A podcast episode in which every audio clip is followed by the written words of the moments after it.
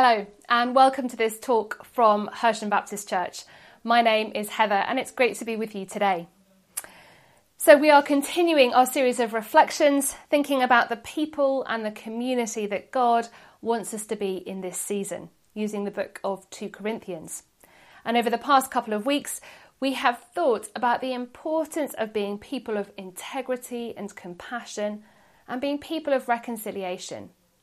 And this week, we are going to think about Jesus' call for us to be witnesses for him.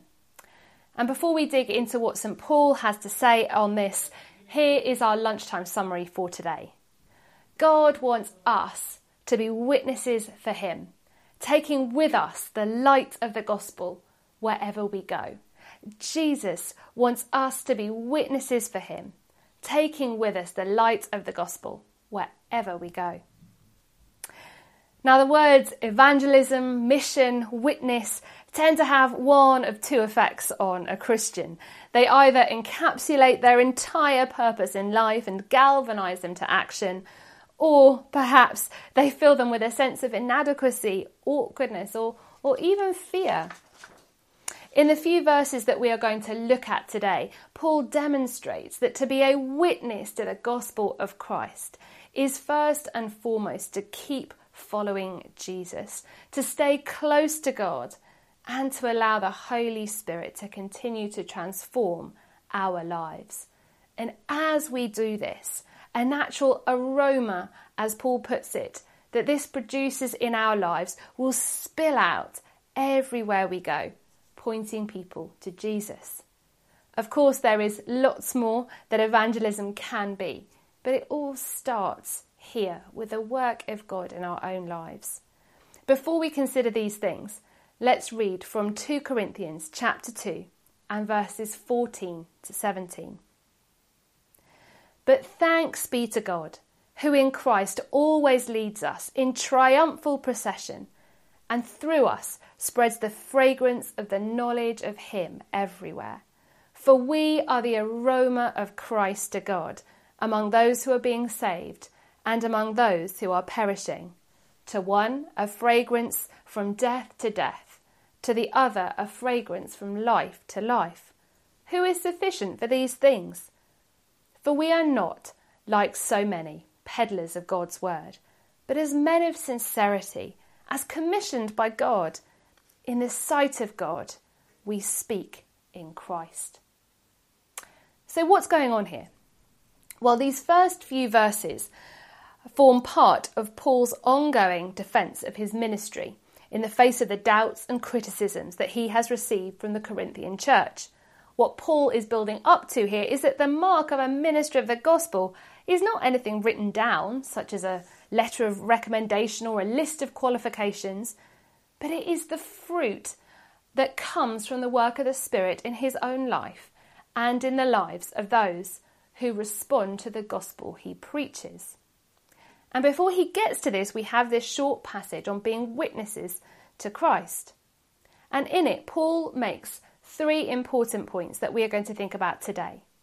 Firstly, that we are symbols of God's victory in Christ, and wherever we go, our lives speak of that victory. Secondly, that as we follow Jesus, our lives spread the fragrance of Jesus that comes from knowing Him.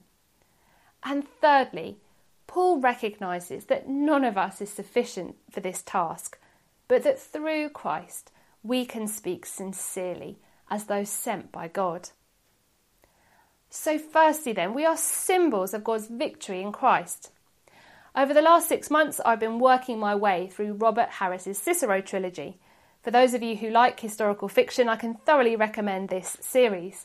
Harris has a particular skill for immersing his readers into the cultural and historical settings in which he is writing, such that you really feel that the sights and sounds and smells of a place have come alive.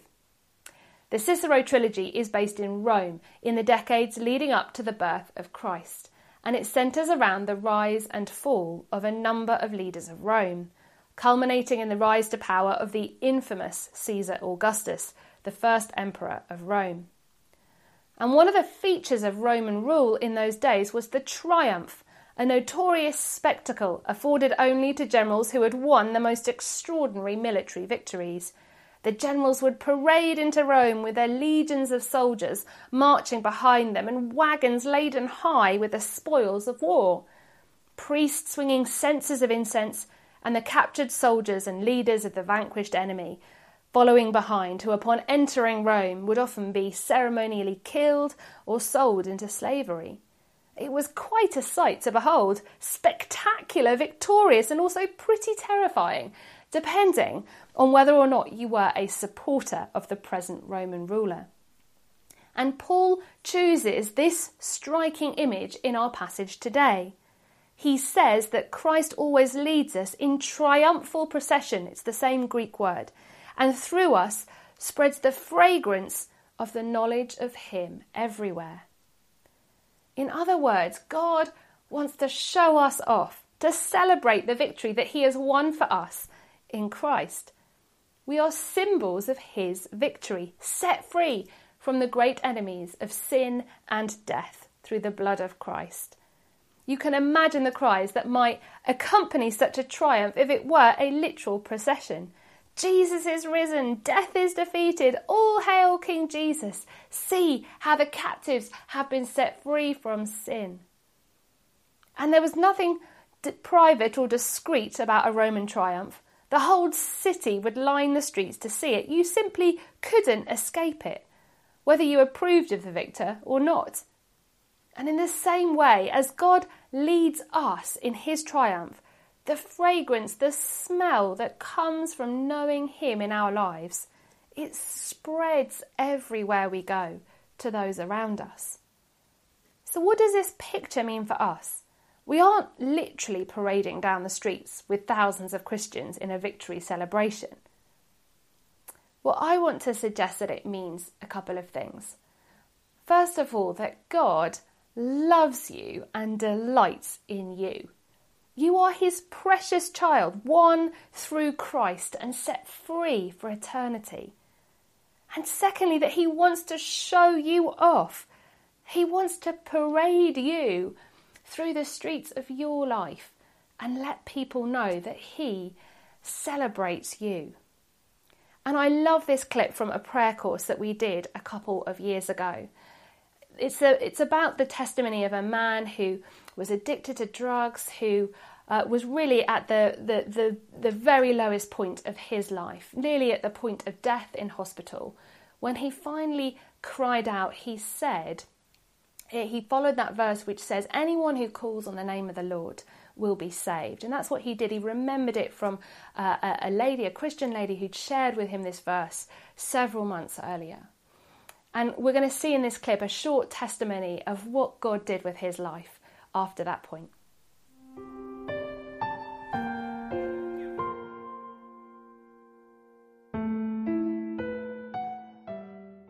I started developing a lot of phobias. on living on the street. I began to hear voices in my head. And it just began, it, it, it, was constantly accusing me and constantly telling me how I would mess up. And then there was like another voice that started in, and I could hear them both at the same time. And the other voice would just curse and just spew out filthy language. You know, there was a third voice that used to just laugh and laugh and laugh and laugh and laugh. I was riding the trains, and uh, this this guy who was like a drug addict, who was also riding the train, said to me, "You look like you're dying," and he said, "There's a hospital the next stop." You should go to the hospital, you know. And I went, Oh, yeah, maybe I will. Because I didn't want to die on the street. I went into emergency, and uh, I was I was sick. I mean, I was really sick. I don't know if it's something I remembered that Wanda had said to me or whether like an angel whispered in my ear, but there was like one moment where I just heard like a sweet little voice in the midst of all that craziness, and it said, The day you call on the name of the Lord, He's going to set you free. It was just at that moment that.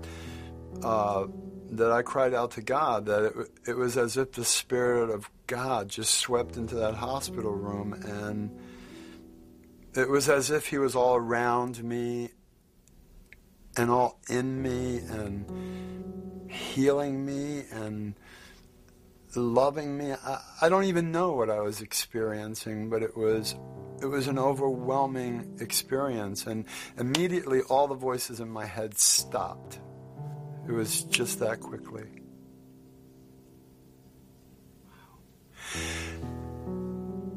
And um, that's been 11 years ago almost, and they've never come back. I'll tell you the thing that blows me away more than anything is that God goes so much further than we ever dare to ask Him for. You know what I'm saying? Like when I called on the name of the Lord, I just wanted to get out of a jam. you know, I, and and God says, "No, no, I'll get you out of the jam, but I'm going to give you a new life." Not only that, I'll go even further than that. I'll stand you up in front of all the world, in front of audiences of thousands and thousands of people, so that others will know that they too can obtain mercy. You know, it's almost like a trophy, like you're his trophy that he wants to show off to the world and say, I can do this in somebody's life.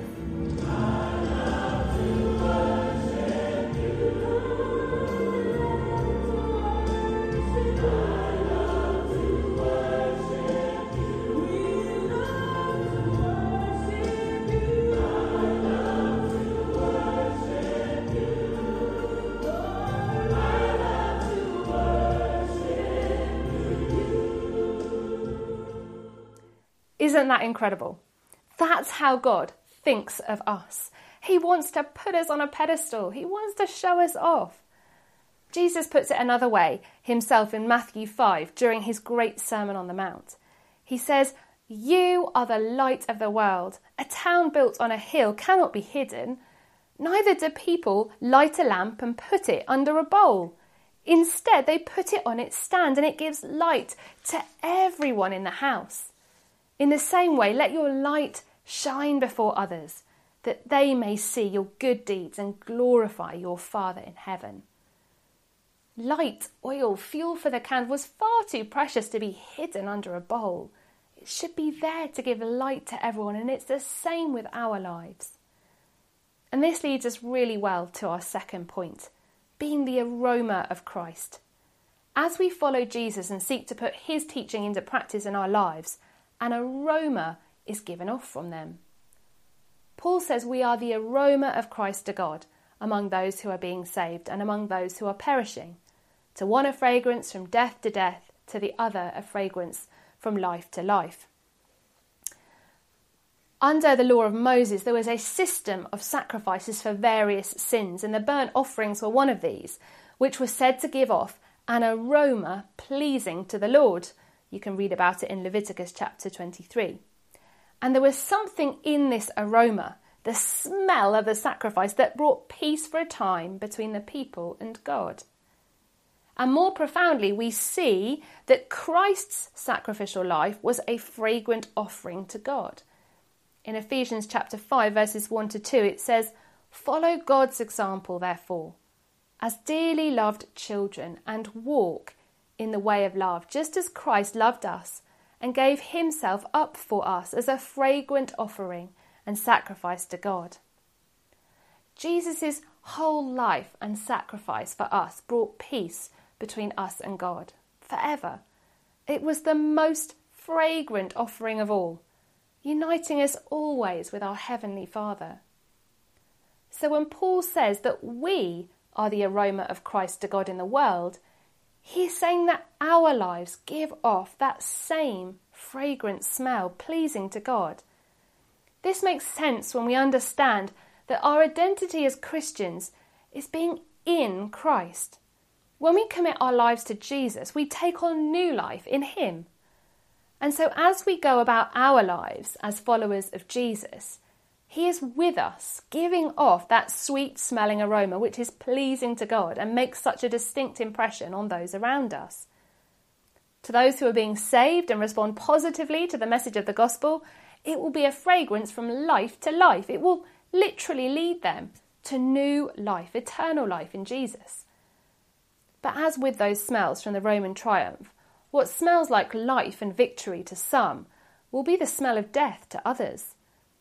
The presence of our lives, lived as followers of Jesus, prompts a choice to be made by those around us. Either they too will accept Jesus as their Saviour and the smell will be one for them of life, or our lives will be the aroma of death. If they reject Jesus, like those on the losing side of a Roman conquest to death. Now that sounds incredibly daunting, doesn't it? I can't handle that pressure on my shoulders. And Paul says the same thing, which is our third point. He says, Who is sufficient for these things? None of us can possibly live up to the expectation of being Jesus wherever we go in all situations. What about all the times that we mess up?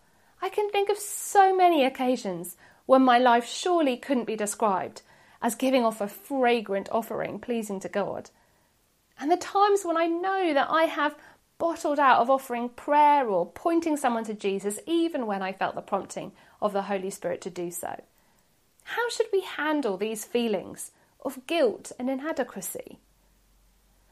Well, Paul goes on to answer his own question. He says that we are people who are commissioned or sent by God. God knows exactly who we are. He knows every inch of our flawed beings, and yet He still sends us out to be His aroma to the world. Perhaps when we fear that our own inadequacies or failures or lack of confidence in telling others about Jesus disqualify us from the task, they are in fact the very thing that encapsulate the incredible message of the gospel. If I am already the most skilled orator with a spotless life and nothing to feel bad about, then I would have no need of Jesus. It is the very fact that I am a hopeless sinner who messes up on a regular basis that means I need Jesus and I continue to need him every single day. And it's as we share this message with those around us, a perfect message carried in an imperfect vessel, that we truly demonstrate the light, the grace and the love of God. The grace that says, I delight in you, even though your natural smell is anything but pleasant. The grace that says, when I look upon your life, I see Jesus in all his fragrant glory. The grace that says you don't have to be good enough because Jesus is good enough for you all. That's the fragrant message that pours forth from our lives. God doesn't make mistakes, and when He calls each one of us to Himself, it isn't a mistake. And when He says that we will be in His triumphal procession, you're the ones I want all the world to see so that they may look upon you and see Jesus, it isn't a mistake. We need to trust in God's plan. If it was Caesar running this triumph and we were his soldiers, we wouldn't dare duck out of the procession. So when the judge and defender of all mankind says he wants us in our triumphal procession, and that our lives are the aroma of Christ that he wants the world to smell, then we better stay in the procession. Let's allow him to work in and through us to bring light and life to those around us. Let's shout in support of Jesus. Let's own the fact that we're part of the church. We're not like peddlers, Paul says, trying to sell some dodgy wares on a street corner. We're not Del Boy for any Only Fools and Horses fans. Phil Moore, in his commentary on 2 Corinthians, says, But we are messengers who speak with sincerity, so that nothing will hinder the light of the gospel from shining through us. Evangelism isn't just the calling of a highly skilled few, but of every believer who has received the Holy Spirit and who has been made a part of Jesus' body. The message that we have to share, the testimony of God's grace in our lives through what Jesus has done for us, is enough. That is where the power lies. Paul himself was well known to be a very poor speaker he was no Cicero or Shakespeare. And yet, despite the lack of suitability for the role of evangelist and church planter, he had everything he needed because he carried with him the truth of the gospel And that was enough. God did the rest. He prospered him incredibly.